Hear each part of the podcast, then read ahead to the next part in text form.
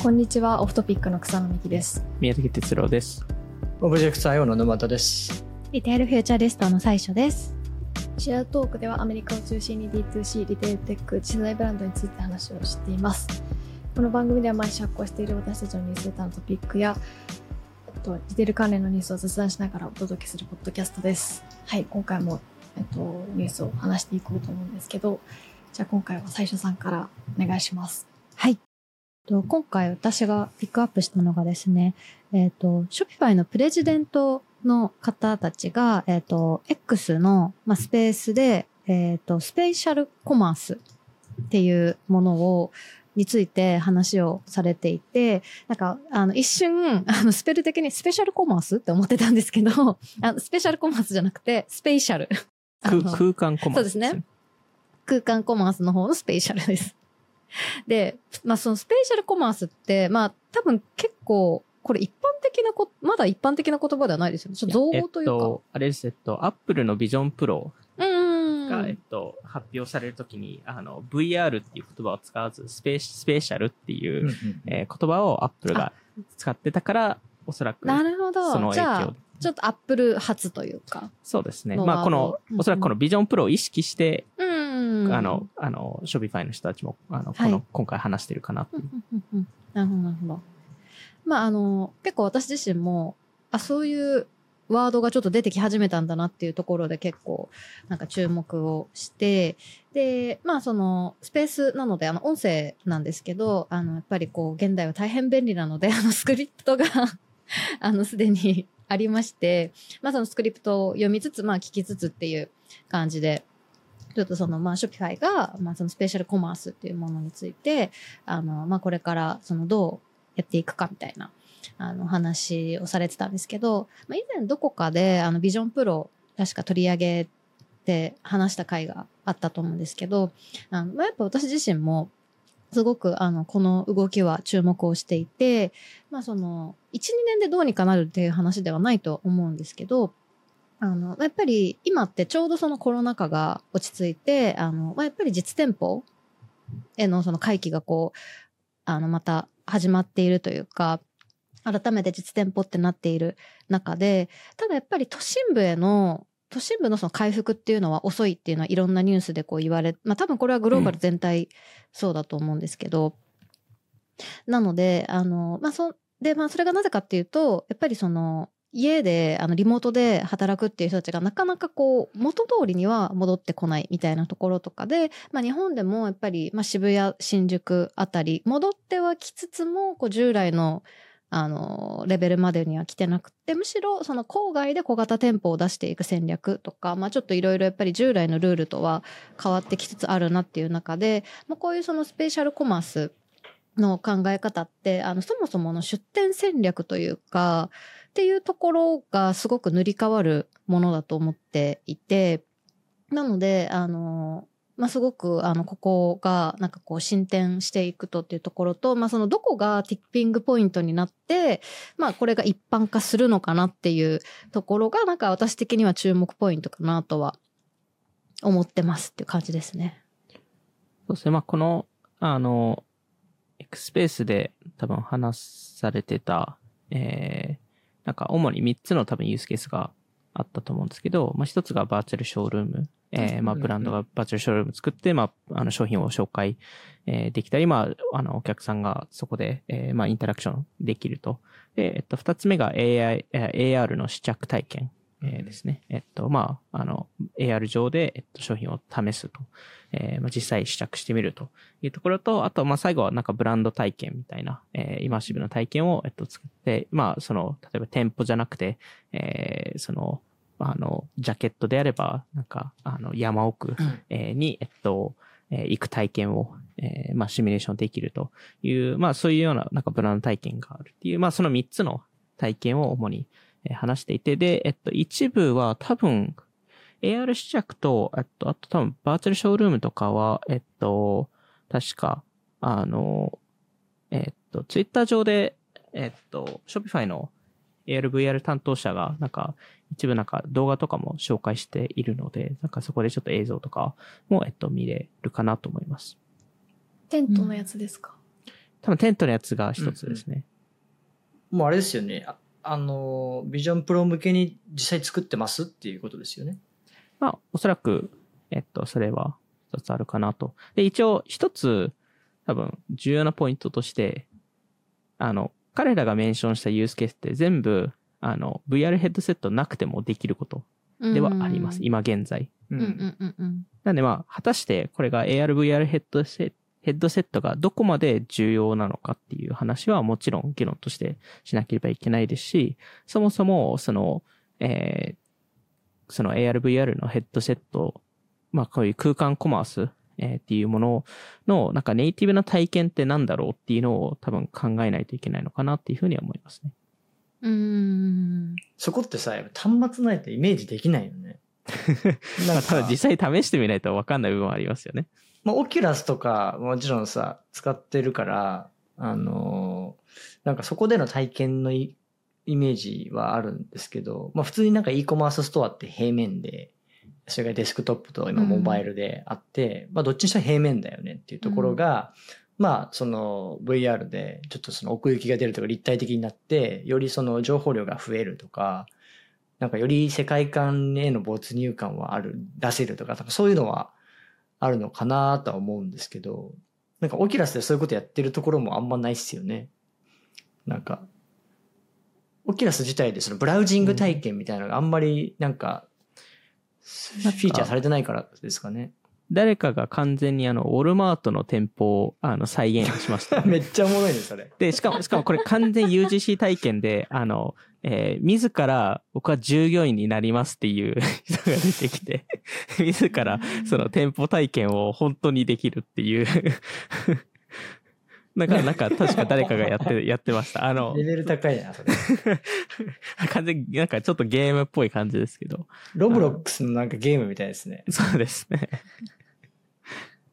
なるほどね。まあ、うんなんか一つ個人的にすごい気になっているのが、その、特にまあこういう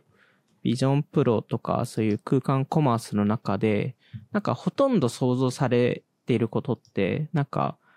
個人のショッピング体験かなと思っているんですけど、で、特に今インターネット上ですと基本的に個人のショッピング体験が多いと思うんですけど、やっぱりその店舗に友達と行くっていう、なんかその感覚を、もしかしたら何かしら再現できるのかもしれないなっていうのは、なんかちょっと気になってる部分ですね。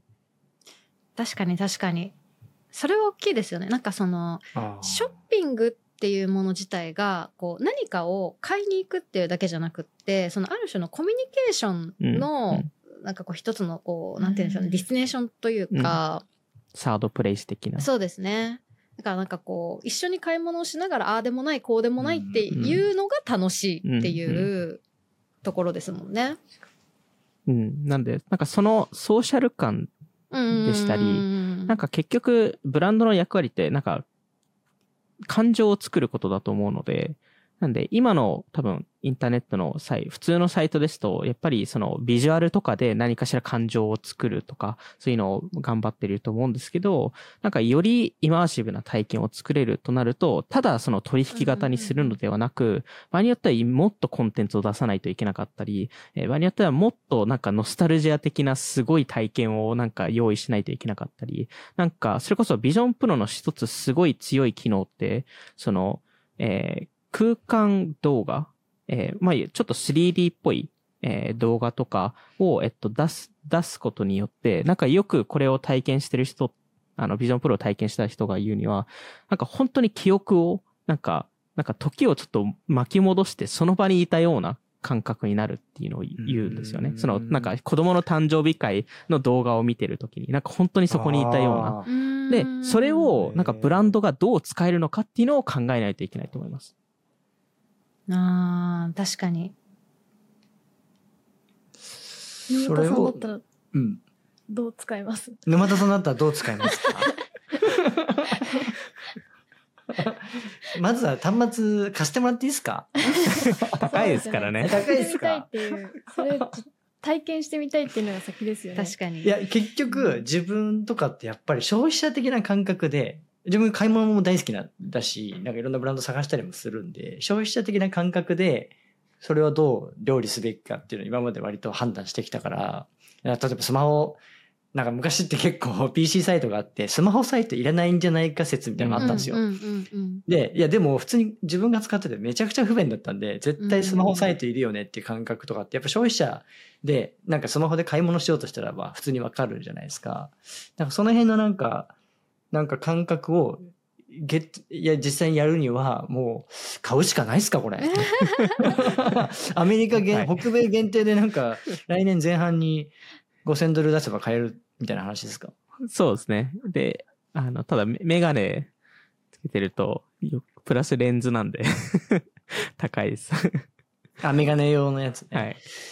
あどうなんですかね。うでもなんか確かにその宮武さんが今言われた通りなんかこれまでのそのオンラインでの買い物ってあのすごくクローズドというか個人の中で完結してしまっていたっていうところが、なんかすごくやっぱりネックというかでそれをその SNS の発展によっうんてちょっとそのソーシャル感うんがやっぱり出てきてあのまあやっぱりゆあの有名な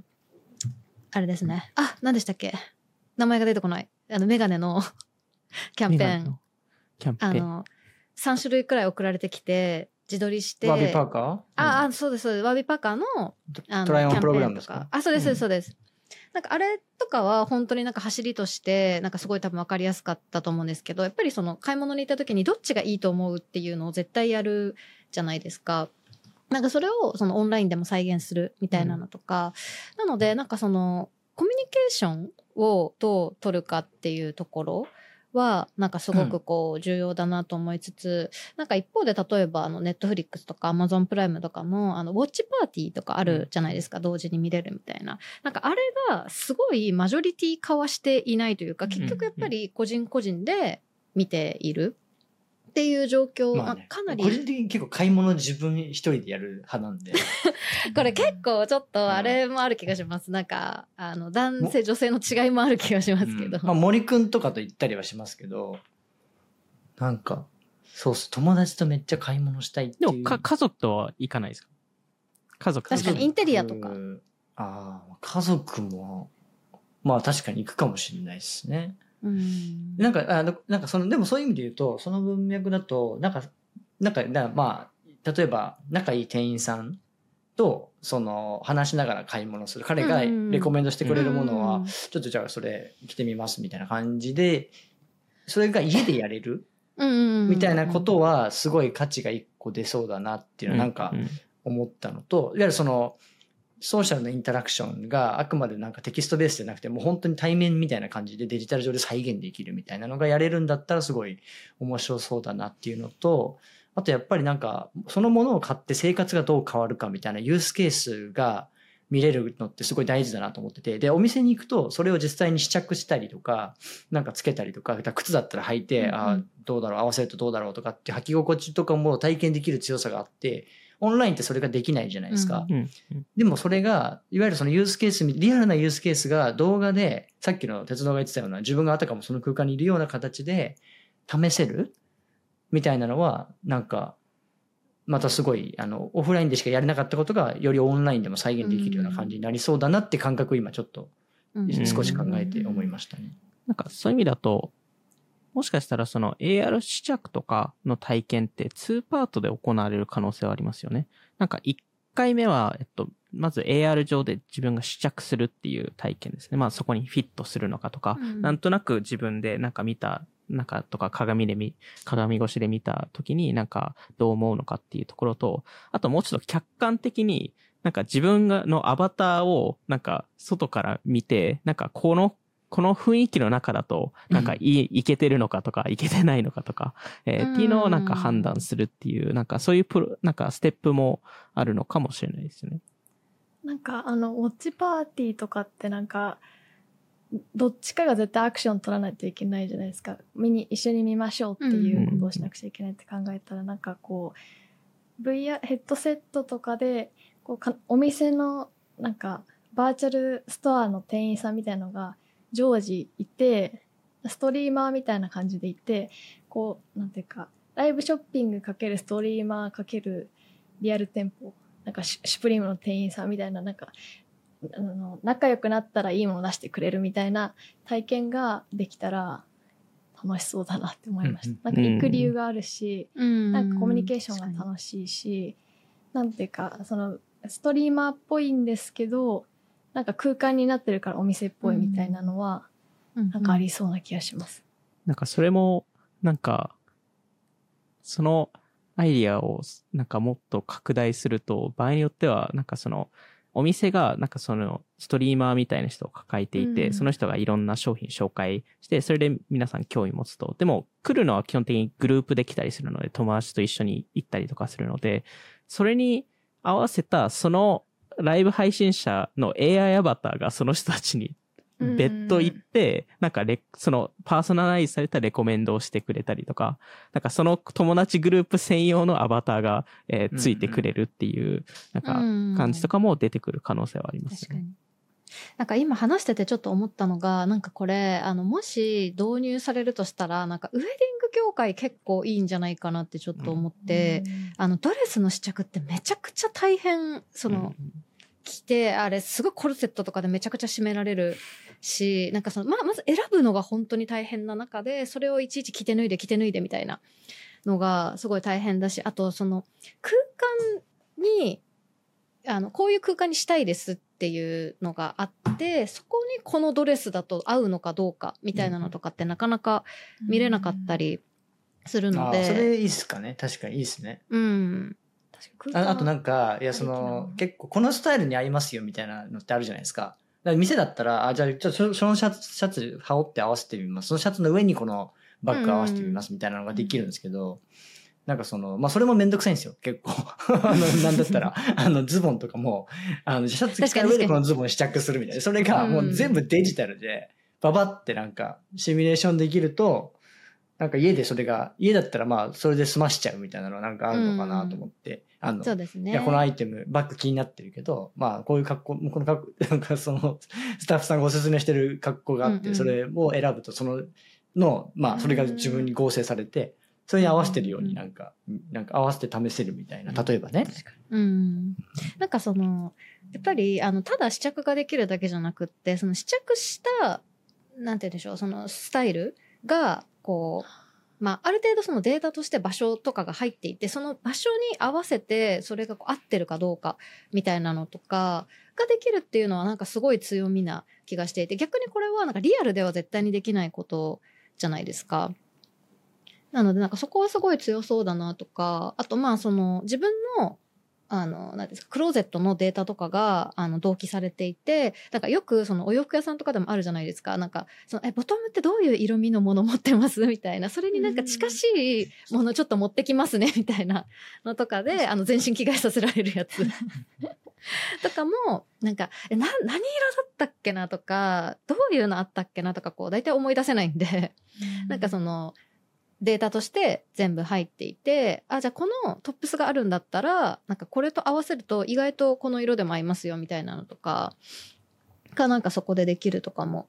強いと思いますし、なんかその、あとやっぱりそのジェネリティブ AI 的なところとのなんか組み合わせで、そのどれだけそれがパーソナライズ、そのお店自体がパーソナライズされる、その商品陳列というか、っていうのはなんかすごい大きいかもなって思って、なんか例えばですけど、私はやっぱり本がすごく好きなので、なんか本屋さんとかっていうのを考えたときに、なんかこれまでの、まあそれこそ Amazon とかで買った履歴とかが、なんか同期されて、なんかこう良さそうな本とかがこうバーって本棚に並んでいて、かつちょっとパラパラ見れるみたいな体験ができたら、ほぼほぼなんか本当本屋さんと同じだし、本屋さんでは実現できないパーソナライズされた選書というか、されるって思うとめちゃくちゃなんか可能性あるなってうん。思います。まあ、あとは、やっぱり一つ、このビジョンプロみたいなものが、えー出てきてる中で、まあ直近、ちょうど、あれ、昨日でしたっけ ?iPhone 15がうん発表されたので、まあ、このこの収録、深夜2時です。はい、収録している、えー時には、えっと、で、そこでやっぱり一つすごい重要な、まあその、昨日行われたイベントってめちゃくちゃビジョンプロになんかリードするものだったのかなっていうのはすごい思ってまして、まずえっと、iPhone 15 Pro に関しては空間動画を撮れるようになったので、うん。でこれって何が起きるかというと、いろんな動画を皆さん撮れ撮ってる中で、場合によってなんか、例えばテイラー・スウィフトのコンサートに行って、そこで空間動画を撮ったら同じ服を、えー着れるようになったりとか、えーなんかまあ、その、次お店行った時に、そその服の上でなんかジャケットを羽織りたいとか、えーそのお店のジャケットを羽織りたいとか、まさにそのクローゼット、自分のクローゼットだけではなくて、いろんな世界、世界中で自分が撮った動画、えーから、なんか、この服を選びたいとかっていうのも、なんか選べるようになる可能性は、えーあったり、うん。まあ場合によって友達と一緒に撮ってるものとか、えーに関してはその場にもう一回自分を再、まあそこに入って、その違う服で、えーもう一回体験できたりとか、えーするとか、なんかいろんなやり方があるかなっていうふうには思いますね。うんく空間動画ってあれス 3D 動画ですよね。いわゆる 3D 動画ですね。それだから15 Pro のあの、チップが入ってると使えるってことですよね。撮れるってことですよね。で AirPods も、AirPods Pro、えーも、なんか Vision Pro、えーですと、こり、より高いクオリティの音声を聞こえるっていう、なんか設定にししてるらしいので、うんでも明らかに、あの、それにめがけて、うんなんかいろいろやってまあー確かに。なるほどね。なんか、かうんあ、ごめんなさい。さっきのその、店員さんがもう目の前にいるような体験作れて、もうなんか、もはやクリックじゃなくて、もう会話で普通にオフラインと同じように、会話でもう買ってく？じゃあ、せあの支払いじゃあこれでみたいな、なんか、クレジットカードはまあもう言うだけっていうか、これ、うんうん。す。まあ、Vision Pro だともう、いあの、カカードも言わなくていいですよね。だって、Apple Pay が繋がってるんで。ねまあ、これが元々あの、あの、多分最初この、この間、あの、Vision Pro の話をシリアルトークでした時って、その、リアルでそれをつけて、なんか歩き回ってる人がいれば、えーそもそも目で認識ができるので、うんうん彼らって。なんで、ID も取れ、取れれば、えっと、Apple Pay も含まれているので、うん決済も全部、えー話すだけでできるっていう。まあ結構なんか、うん、オンラインショッピング自体の体験の概念が変わりそうだなとは思いました。そうですね。確かに。まあなんか、ただ、やっぱり、その、なんて言うんでしょう、買い物をするためとかでは絶対に普及しないと思うので、なんかやっぱりそのビジネス的なというか、なんかまあこういうそのリモートワークとかをよりこうなんか、うん、活性化させるというか、よりこう、良い体験として、なんかこう、必需品みたいな形になって普及していった結果、みたいな感じにはなりそうだなっていうのは、ちょっと思いますけどね。なんか、やっぱり Apple Watch とかも最初全然なんかこう、なんか時計は時計だろうみたいな ところから、なんか気づいたらみんなめっちゃしてるみたいな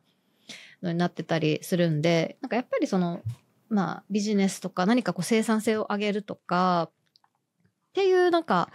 必然性が、あの、できてくると、で、なんかこう、それがやっぱりこう、持ってないとこれが一緒にできないっていうネットワーク効果で、どんどんこう広がっていって、で、その先になんか、まあ持ってるからこういうのをやってみようみたいな順番かなっていうのも思うと、こう、まあなんか先に多分ビジネスシーンでどう、なんか浸透させていくかっていうところがなんか肝になりそうだなっていうのはちょっと思ったりもしますね。ちなみになんか、サイトみたいなものは、なんか、ビジョンプロとかの中でなんかあっても、まあ、いわゆるインターネットの、あの、あの、はい。ブラウザでアクセスできる。はいそうですね。みたいなものが、まあ、ビジョンプロでも見れるっていうのは、なんか、あの、まあ、ふビジョンプロがもし普及した場合にも、なんかあってもおかしくないなと思うんですけど、バーチャルストアっていうものってどうなると思います？いわゆるリアルな店舗みたいないや、さっきの系になるのか。自分のイメージはだからそそういう拡張は面白いのかなと思ったんですよね。まあ平面のその、いや、あの、ビジョンプロの中で平面のページ見てもなんか情報量少ないって感じないかなと思って、うんそうなると、そのど、そのビジョンプロとかああいう VR 端末でアクセスしたウェブサイトっていうのがより立体で構成されるみたいな。その立体ってどういう立体になるんですかね？わかりません。想像です。教えてください。そういうポッドキャストです。いや、なんかでもこ、ここってすごい重要なポイントだと思ってまして、それこそロブロックスとか、その、バーチャル空間を提供してる場所で、よくブランドが、あの、まあ、僕もなんか、あれ、去去年の初めでしたっけ？なんか2年前の 終わり方、なんかで、あの、ちょっと批判的な言葉言いましたけど、あの、なんか、単純にバーチャル店舗を作るだけだと、人気にならないですよね。うん。なんか、一時的に人が来るかもしれないですけど、なんか別に、だったら違う、もっと面白い体験に行きますってなるので、なんで、ブランド側としてすごい体験作りが、えっと、どんどん難しくなる、えーっていう課題は出てくるんじゃないかなっていうふうに思いますね。うん。うん、まあね、なんかどうなんだろうね。いやでもスクリーンサイズってさ、まあスマホでもちっちゃいしさ、なんかこのデスクトップで見ても、まあ、まあ大きくても30インチ、40インチ ?30 インチとかだと思うんですけど、まあそういうのがそのビジョンプロで、そのいわゆる等身大サイズで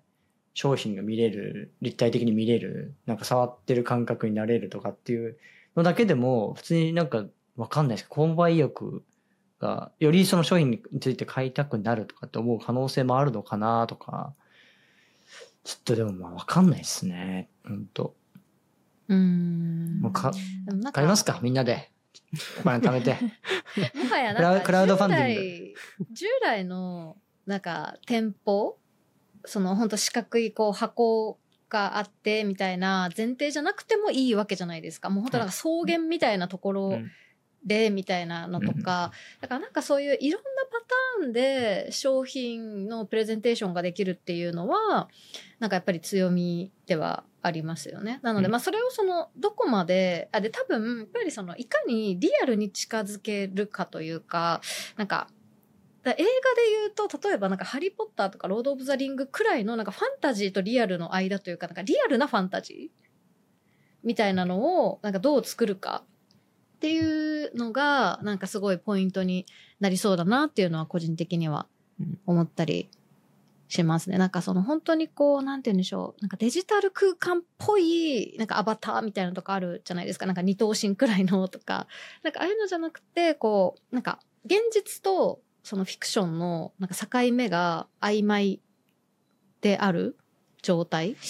にこうどう近づけられるかとか。で、かつまあでもそういうコンテンツを作るクリエイターをまた今後育てていかないといけないし、で、そうなると多分あのショーとかの作り方もすごく変わってくると思うんですよね。その、なんならその顧客が家でなんかショーを追体験できるというか、っていうあの設計を元にいやそうですね。はいファーストロー座ってるみたいな体験できるんでしょうね。さっきの宮武さん曰く、なんですか曰く。いわく空間動画で。いやでもそうですよねそれすごいですよね。そのなんかビジョンプロの前の段階でなんかそういうのとかもねできそうですしね。で逆にななんでビジョンプロの前の端末、それまでの端末でできなかったのかっていうのは、やっぱビジョンプロの凄さなんですかね。ううんん、そうですね。まあなんか、やっぱその、何を重要視するかとか、なんかどういう体験にフォーカスするかっていうのがああるので、まあクエストとかは、まあよりゲームでしたり、ままあねあそっちにフォーカスしてたりするんですけど、なんか、ビジョンプロはちょっと明らかになんか、もうちょっと一般向けにしてる感じはありますよね。ななんか、まあ、いわゆる Mac との延延長っていうか、なんか、次のその新しい形みたいな、なんかそういうイメージですよね。なんとなく。うん確かなるに。なんかすごい、あの、画面見てたら、あの、草野さんと沼田さんがめちゃくちゃ暗い。何があったんですか？すごい日が落ちて。日が落ちました、これは。あ、そういうことですか？あもう私さっきからそれが気になりすぎて。あしかも二人とも黒い服着てるから、なんかどんどん闇に溶けてそう、なんか闇に飲まれていってるんですよ、二人が。電気つけ電気つけますや、もうこれ音声だけで聞いてる人何の話か全然わかんないと思うんですわよ。かんないと思うんで YouTube を見てください。あの、ちょっと、あれですね。普段はもうちょっと早い時間に収録をしてるのが、すいません今日ちょっと夕方だったから。1私のせいです時間の差ですけどね。え、でももう、ほら、夏だいぶこうね、そうですよ。そうですけど。もう、秋に入ってね、やっぱ、鶴瓶落としですから、あっという間に暗くなって。はい、もう暗くなってきたので、今日はこの今辺り、日はこの辺はい もう見えなくなりそうなんで、いいですそう、かじゃもう見えなくなりそう。もうなんか沼田さんがもう闇に飲まれつつある。じゃあ、今回も聞いていただきありがとうございました。ニュースレターもノートも募集しているので、ぜひ概要欄からチェックしてみてください。お手やりも引き続き募集しているので、ぜひお願いします。では、また次回お会いしましょう。さようなら。ありがとうございました。